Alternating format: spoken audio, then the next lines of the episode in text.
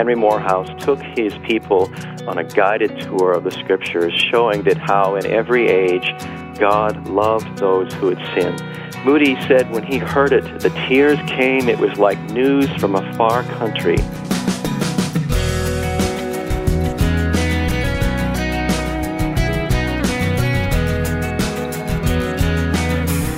Going to talk about D.L. Moody today on First Person. However, since Mr. Moody isn't available, we have the next best thing biographer Kevin Belmonte. Welcome to today's program. I'm Wayne Shepherd. First Person is a weekly conversation. I'm glad you could join us today. You'll learn much more about this program online at firstpersoninterview.com.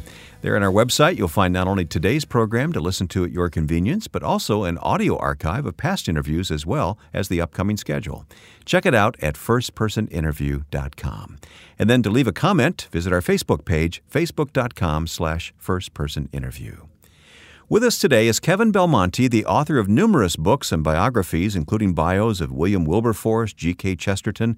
But we're focusing on the great 19th century evangelist Moody, who was a gifted man in so many ways, a real world changer. I began by asking Kevin why he chose Moody to write about. Well, for me, the journey really began uh, with a book that I wrote for my British publisher about Billy Graham. That was a few years back. And it was really a travel guide to following Billy Graham's life and story uh, that my British publisher Day One wanted me to do. But in the midst of researching Dr. Graham's life, I discovered that he had a deep admiration and respect for D.L. Moody. And indeed, when I looked out at Wheaton College's uh, collection of uh, Billy Graham archives, they had his life blocked out pretty much for every day of his life, say from 1950 on forwards. And uh, when I had a look at those early years, I discovered that I think it was in April 1950 uh, Billy Graham had made a special point of going to Northfield, which is Mr. Moody's birthplace and hometown, and visiting his graveside and having a special time of prayer. And I was very moved uh, to find that out and to discover that Dr. Graham wanted to make it a special point to go there. It was almost as though, metaphorically speaking, there was a passing of the mantle because so many of the, of the features and facets of D.L. Moody's life became things that made Dr. Graham's ministry remarkable and, and continue to this day. You know, going to places where people who were unchurched wouldn't normally uh, have the opportunity to hear the gospel, being very innovative, uh, being unconventional, uh, going anywhere really where there was an opportunity. Those kinds of things seem to resonate very powerful uh, from Moody's life with Dr. Graham. So I thought that was a wonderful subject to revisit at some point in the future. It's interesting you mentioned that. Having just finished your book on Moody yesterday, I commented to my wife last night, you know, we've never been to Northfield, and I would love to go see Moody's grave sometime. So I think we're going to put that on our our simple bucket list, so to speak, and uh, and do that. But that's interesting to hear. I told you in an email as we prepared for this conversation that when I finished your book, I felt like I had lost a friend. I felt like I'd gotten to know D.L. Moody. Now, you know, we all know about the life of Moody, and yet I don't think we know enough about the life of Moody. And you, you filled in so many of the blanks, and I really appreciate that. Thank you. That really means a lot. Uh, you know, when you're telling the story of someone like Mr. Moody, for whom in many respects, there is that pre awareness that you put your finger on. Many people will know the name and perhaps a little bit about his life and legacy. Uh, but the journey of discovery that, that I embarked on uh, was so much more than I ever thought to find. And uh, I thought uh, if I'm going to help reintroduce Mr. Moody, as it were, to a more modern audience, uh, the best thing I could do uh, was to try and, and craft a narrative biography. And, and we think of so many fine biographers who do that today. Uh, the, the, benchmark for me is David McCullough yes. with books like John Adams. You know, he's really set the bar. He's established a model for uh, telling the stories of great men and women from the past. So that was very much in my mind as I thought about telling Mr. Moody's story. Yeah. Well, it's it goes beyond the facts, Kevin, and you know this well. I mean, I mean, you spent I don't know how long preparing this book, but it goes beyond the facts to capture a lot of almost the emotion. Uh, as an example of that, we all know of the early life of D.L. Moody and how his mother was widowed at an early age with all the children, but you capture the emotion of all that. And then at the end of the book, it comes full circle back to that as he buy. Tell me the, the, the briefly the story about the the uh, mortgage holder coming to the farm and demanding money from the widow, and then at the end of Moody's life, what happened? Yeah, no, it's an amazing, incredibly dramatic and moving uh, chapter in his life, Moody lost his father when he was four years old. Uh, there were seven children at that time. His mother, as it turned out, was far along in her pregnancy with twins. So, not too long after his father died, uh, very tragically at the age of 41, uh, Betsy Moody gave birth to twins, so there were now nine mouths to feed and provide for. Uh, that was uh, an incredibly difficult and challenging time. Uh, when her husband died, uh, there were outstanding debts. The creditors uh, came en masse, and uh, one of them was a gentleman named Purple. quite an amazing surname, but very sounds a bit like Scrooge. You know, yeah. someone you can almost picture the cruelty. But this man really was. he just he was one of those people that had uh, so little of the milk of human kindness within him, and uh, he demanded as much as he could possibly get. I mean, they took everything, right down to the kindling wood for their fires. The only thing that they were able to save, they they hid a calf in the woods so that they could have some milk, and they hid. Uh, Moody's father was a stonemason. They hid uh, his tools. Uh, away in one of the garrets or the attics so that perhaps one of the sons, when they were old enough, could follow the mason's trade. But they lost everything else. And uh, this gentleman, uh, Moody, uh, Moody's mom, was still in bed, uh, recovering from her giving birth, and this guy literally burst into the bedroom demanding money. And she did the only thing that you could really do, which is, you know, I'll get it as soon as I can. Please, you know, have some mercy on us. Uh, and he would have none of it. And uh, just incredibly cruel thing to think about. Uh, you know, a single mom with nine kids. I mean, we put ourselves in that position. What would we do? Well, the man, uh, you know, had some curses and left. And and when he did, he got into the carriage and the, he hit the horses with the whip so hard that the harness broke, and he was pitched headlong. And the the comment by the neighbors who were outraged over his behavior was it was a pity he didn't break his neck. but uh, suffice it to say, uh, you know, to fast forward a little bit through Moody's story as a young man, uh, very much hand to mouth. That the kids left home as soon as they were old enough to begin doing work for extended periods of time to be able to to bring in what money they could. Thankfully, a local pastor, uh, Oliver Everett, I believe he was his name, uh, was able to come alongside the family and just be, you know, a real beacon of hope there in a very difficult time. Well, fast forward all the way to near the close of Moody's life when he's founding the great schools out in Northfield that people remember. Of course, we know MBI as well, but there were three schools there in Northfield, and when he was just beginning to found those, uh, he found out that the farm of none other than this man, uh, Ezra Purple, uh, was now available for purchase, and they were looking for a site uh, for the boys' school that Mr. Moody wanted to found. It's called the Mount Hermon School, and uh, God and His providence and kindness uh, turned what was a very painful circumstance in Moody's boyhood.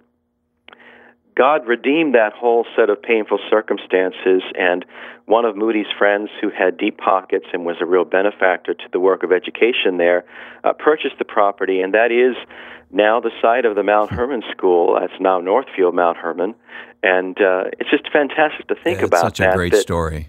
Kevin, as we look at historical figures like D.L. Moody, we often characterize them in in mono, so to speak, instead of stereo. We don't see them for you know all that they were. And I was just struck from reading your book how unconventional, how multidimensional D.L. Moody really was. Yeah, you know he he really was. Uh, he had uh, great gifts that the Lord gave him. A lot of rough edges when he was starting out. Uh, he very found it very difficult uh, to to read. Uh, he only had a few years of formal schooling, very much like Abraham Lincoln. Uh, but he embarked on a remarkable program of self-education, and people who knew him when he was younger marveled over the man that he'd become when he was older. Uh, someone who had it. Uh, spelling was an adventure for him.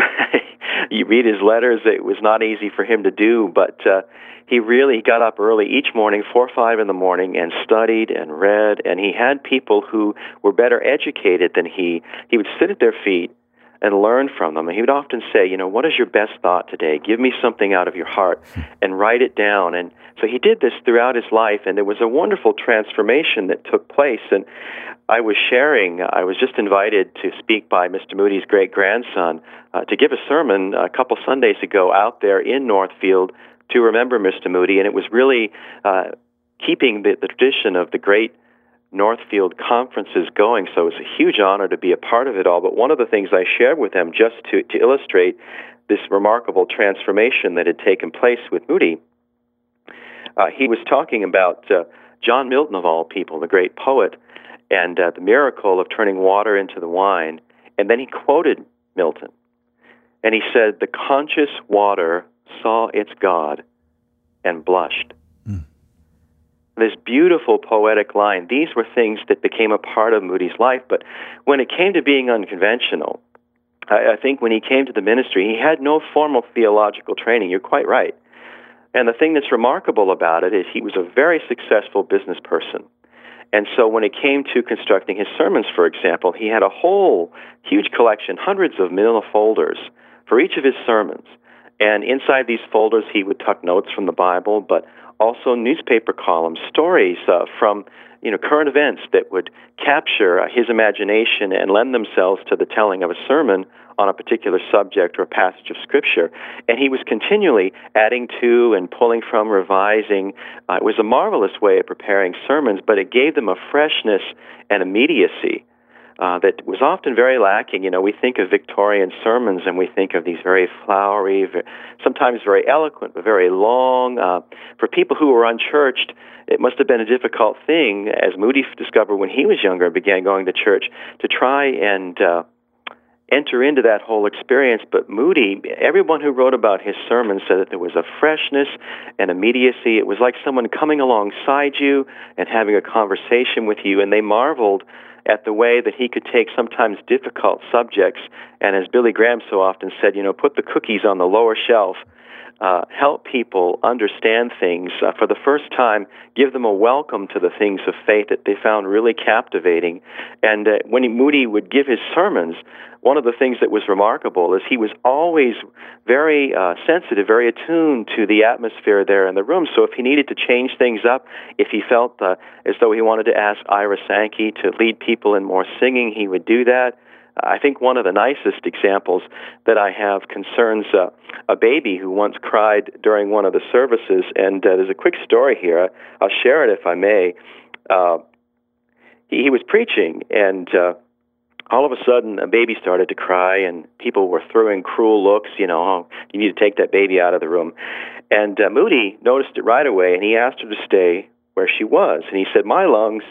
Are stronger than the babies, and if anyone doesn't like it, they may leave.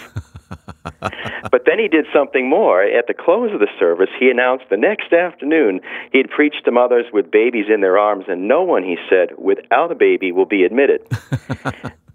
and the gentleman who wrote about this, uh, J. Wilbur Chapman, said, The scene touched the great preacher's heart, and his words touched the hearts of all the mothers. And uh, Mr. Moody said afterward with a wink, a good many of the women must have borrowed babies for the occasion. so that's the kind of person he was. More stories about D.L. Moody coming up from his biographer, Kevin Belmonte, next on First Person.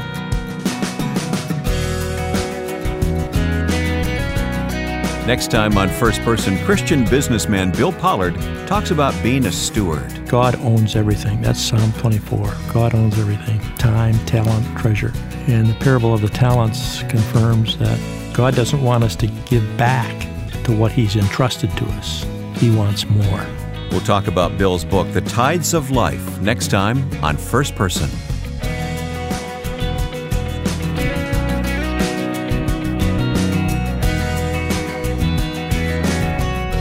My guest today is Kevin Belmonte, the author of D.L. Moody, A Life, Innovator, Evangelist, World Changer.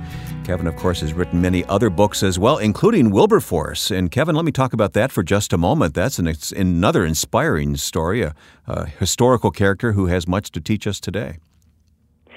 Yeah, absolutely. It was a tremendous experience. And indeed, we just had uh, Lady Davson we call her Kate, but she's Lady Daz, and she was just here to stay with us here in Maine for a week, and we had a wonderful time. So Mr. Wilberforce is not only a friend from history, as it were, but uh, God has blessed and opened a door of friendship with his family. But really was remarkable for me personally. Uh, because my book was in manuscript and I'd written to a dear friend and mentor for my wife Kelly and me, Dr. Os Guinness, mm-hmm. and asked for a blurb. And uh, Os was kind enough to do that, but unbeknownst to me, uh, he sent the manuscript along The book had not appeared in print just yet. Sent the manuscript along to Philip Anschutz, who is the owner of Walden Media and all the wonderful film companies that have done the Narnia films and that was my way into a six year journey on working on the film as the lead script and historical consultant. And the invitation came from none other than Mr. Anschutz himself. And I got this marvelous letter. I had no idea what was going on behind the scenes. Got this marvelous letter uh, saying, you know, I've read your book. It's it's a fine book. I think we could get a very special story here. Uh, would you like to join a film project? so I called I called Os Guinness, you know, uh, wondering what in the world was going on, and he just started to laugh, and then I found out the whole story I've just shared with you. So it's something I'm deeply grateful for, as I am for the book's second life, because after the film, uh, for the last six years, it's been taught as part of a course on character formation and leadership at Harvard's Kennedy School of Government, and they screened the film on the evening when they come prepared to discuss the book. So, uh, tremendous great. opportunity. that is fantastic. I did not know that last fact that you mentioned. That that's uh, really interesting, and it goes to prove how contemporary Wilberforce is for our day in the public policy arena. Kevin, there's so much about Moody I'd love to talk to you about. I wish we had a couple of hours here, but I was struck by how he, you know, like all of us would at first write off a person like he did Henry Moorhouse. He kind of dismissed Moorhouse and then he recognized his error and came back and was a huge uh, supporter of Henry Moorhouse. Describe that relationship and the transition that that caused in Moody's preaching. Well, absolutely. You put your finger on something that was a real hallmark of who uh, D.L. Moody was. He had a teachable heart. Uh, like all of us, uh, he could make mistakes, errors in judgment, uh, things that he later wished he might have, have said differently. And uh, his his snap judgment, as it were, of this former pickpocket, uh, Henry Moorhouse, whom he met uh, in his first trip to England in 1867. Uh, Moody was uh, rather cold in his treatment initially. Yeah, very he would hardly give him the time of day, would he? It, absolutely. I mean, he basically said, "Well, if you're ever in America, come over and see me sometime." And he thought that was the end of it. Uh, well, it turns out that this uh, young gentleman from England, uh, Henry Moorhouse, as I say, a former pickpocket who God had done a wonderful work in and, and made him a very powerful preacher, very knowledgeable uh, in the Word and uh, how to speak compellingly he came all the way over to Chicago and uh, showed up on Mr. Moody's doorstep. And Moody had to go out for a series of preaching engagements, but he said to the, the leaders of the church, "Well, give him a go." And, uh, and he's come all this way, and, I, and I haven't been very nice to him. And uh, you know, if if it doesn't work out so well, well, hey, nothing ventured, nothing gained kind of thing. A very cavalier attitude yeah. about it. And he came home and uh, asked his wife how that young preacher was getting along. And he said, How's that young Irishman getting along? Which shows how much Moody had been paying attention because he wasn't Irish, he was English. uh, but she said, Well, he. Uh, he preaches a little differently than you do. And uh, he said, Well, what do you mean? And he says, Well, he tells people God loves them. And that cut Moody to the quick. And, uh, you know, he, he protested, Well, you know, we'll see, and I'll come hear him. and because uh, Moody at that point had been dealing in what was pretty much standard sermon fare, you know, kind of a little bit heavy on the side of fire and brimstone, that sort of thing, which he readily admitted. But the thing that, that shows his teachable heart is the second part of that story, because he went to hear this young man preach, and he'd been preaching for several nights, but he'd always been preaching from the same text, John 3:16. And so he, he got up there to preach, and Moody was watching him with an eagle eye, and he said, uh, Let's turn to our text and what unfolded over the next couple of hours was remarkable. From Genesis all the way to Revelation, Henry Moorhouse took his people that were there in the audience on a guided tour of the scriptures, showing that how in every age God loved those who had sinned, who had fallen short, who needed redemption, who needed a second chance. And Moody said when he heard it, the tears came. It was like news from a far country. He'd never heard anything like it, and it transformed his preaching ministry entirely. If the fire and brimstone-ish fare had been the hallmark or something that was very prominent in his preaching heretofore, the love of God became his grand theme for the rest of his life. So that's from 1870 all the way up through 1899. Remarkable. And no one who, yeah, absolutely. I mean, the most unlikely messenger, Henry Moorhouse, and Moody's teachable heart was such that when he heard it, he recognized it for the truth that was there, and he embraced it. How often are we tempted to write people off at first? And that's a great lesson to all of us, I think. Um, I would love to talk to you about D.L. Moody's experiences, his special experiences with God, where he just felt God's presence. There are a couple of moments in his life when that happened that you talk about in your book, and I'll have to leave that to those who read your book. But I want to take you to the end of his life. In a day and age in which we have stories of near death experiences, and they're treated with a good dose of skepticism, D.L. Moody had an interesting experience at the end of his life. Can you take us there for just a couple of minutes? Well, heart trouble had uh, been a concern for a number of years uh, with D.L. Moody, and uh, he was on a preaching tour out in Kansas City, and uh, the pains came on. He had to leave off this preaching tour that had seen great uh, moments of blessing in the early stages and return home to Northfield, and he went upstairs to his bedroom and never left it. And uh, his children, his wife, and children and their spouses very faithfully attended his bedside. But near the end, he had this marvelous vision of heaven, somehow uh, the veil between here and eternity uh, was laid by. And Moody had very painfully suffered the loss of two beautiful little grandchildren. And all of a sudden, he spoke up and said in a very clear voice, filled with wonder, Dwight, Irene, I see the children's faces. And it was just one of those most beautiful things. He said, uh, earth recedes and, and heaven is coming. It's time for me to go. And so, very often, you know, we think about bidding farewell to loved ones here and, and passing over, as it were.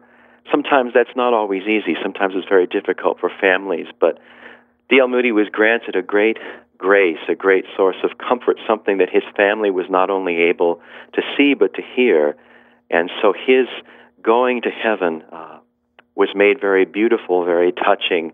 Uh, I can only think uh, of what a wonderful welcome he must have had because so many who'd gone on before owed their place in heaven to what God did in and through him. So I, I can't help but think that that beautiful experience of seeing the veil between here and eternity set by was, was God's mm-hmm. gift of solace and comfort to him. Kevin, I mean, how do you summarize a, a man like this?